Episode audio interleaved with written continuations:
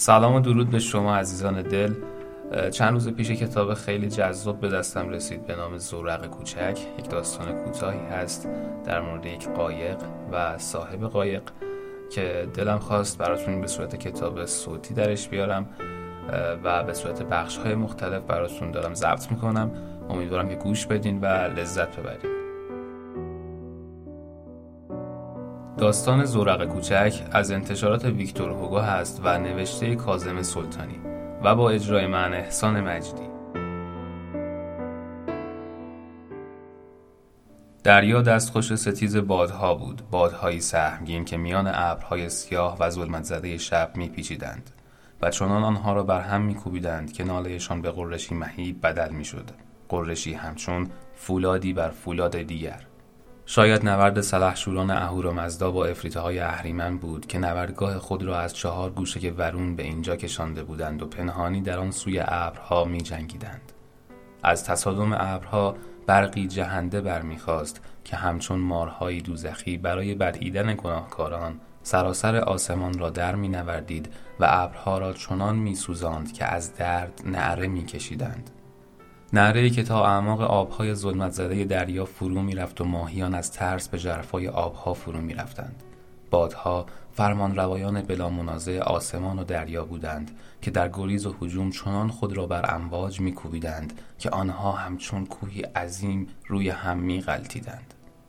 این بادها به سان دیوانگانی لجام گسیخته که خود نمی دانند چه می خواهند و در جستجوی چه هستند، آسمان و دریا را دستخوش دیوانگی خود ساخته بودند. هیچ کس از درون بادها با خبر نیست. شاید بران بودند تا تمامی جهان را در نوردند. شاید هم قصد آن زورق کوچک و ماهیگیر ناتوانش را داشتند. زورق کوچک که بادبانش فرو افتاده و شکسته بود، با صاحب خود که ماهیگیری خسته و وحشت زده است، از فراز موجی به موج دیگر می رفتند و همانند بازیچه‌ای که کودکان بازی بگیرند، اکنون بازیچه طوفانی بودند که بادها برانگیختند. آنها چگونه به این هنگام پا نهاده بودند؟ چه کسی جرأت می‌کند به میدان نبرد سهمگین که خدایان طبیعت به راه انداختند قدم بگذارد؟ تماشای این نبرد حتی از دور هراس‌آور است، چه رسد که در میان آن باشی. چگونه ماهیگیر و زورق کوچکش به این آوردگاه آمدند؟ شما اینجا چه می‌کنید؟ بیگمان آنها به دنبال شکار ماهی برای خوراک کودکان ماهیگیر بودند. امواج دریا که آرامش خود را از دست داده بود، ماهیگیر بی‌نوا و زورق کوچکش را به جایی کشاندند که نه نشانی از ساحل بود، نه خط امیدبخش افق، جز آبهایی که روی هم می‌غلطیدند و بادهایی که می‌غریدند و نفیرشان پیام‌آور نیستی بود.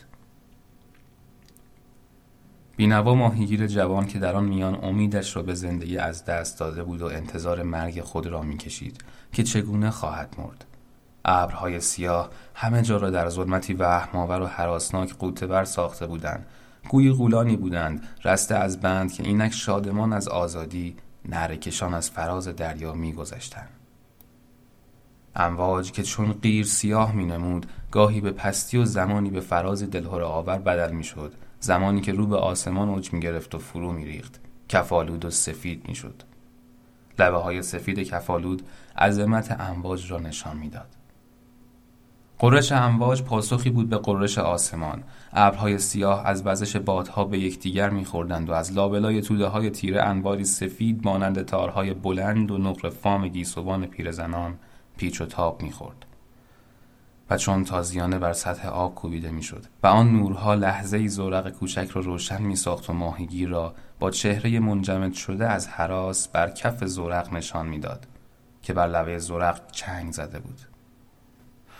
هر آنچه در زورق داشت امواج رو بوده بود، زیرا امواج انان دریده هر چه می‌خواستند می‌کردند، می‌چرخیدند و فرو می‌رفتند و بالا می‌آمدند و می‌غلطیدند و و آن زورق را که به دانه گندم شباهت داشت به هر سو می‌بردند، به هر سو که دلشان می‌خواست.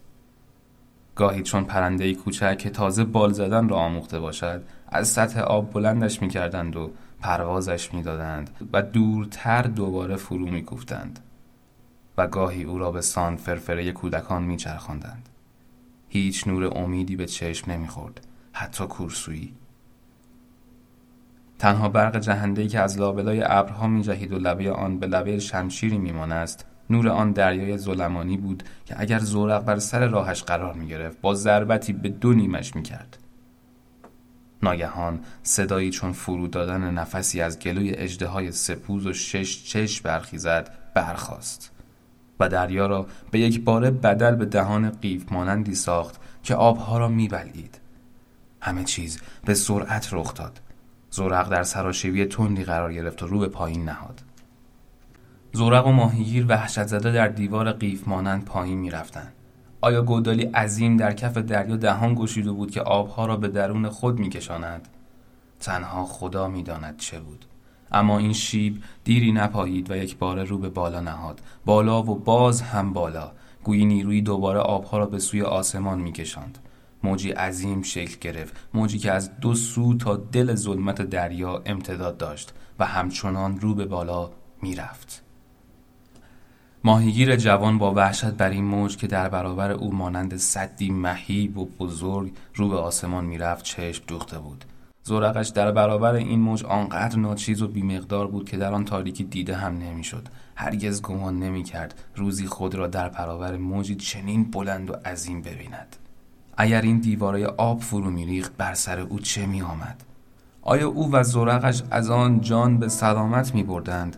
آیا می توانست بعدها در یک روز آفتابی کنار ساحل وصف آن موج را برای دوستان ماهیگیرش بازگو کند و یا به پایان جهان رسیده بود؟ تنها خدا می داند که سرانجام او چه خواهد شد. ادامه داستان را می توانید در اپیزود بعدی رادیو انرژی مثبت گوش کنید.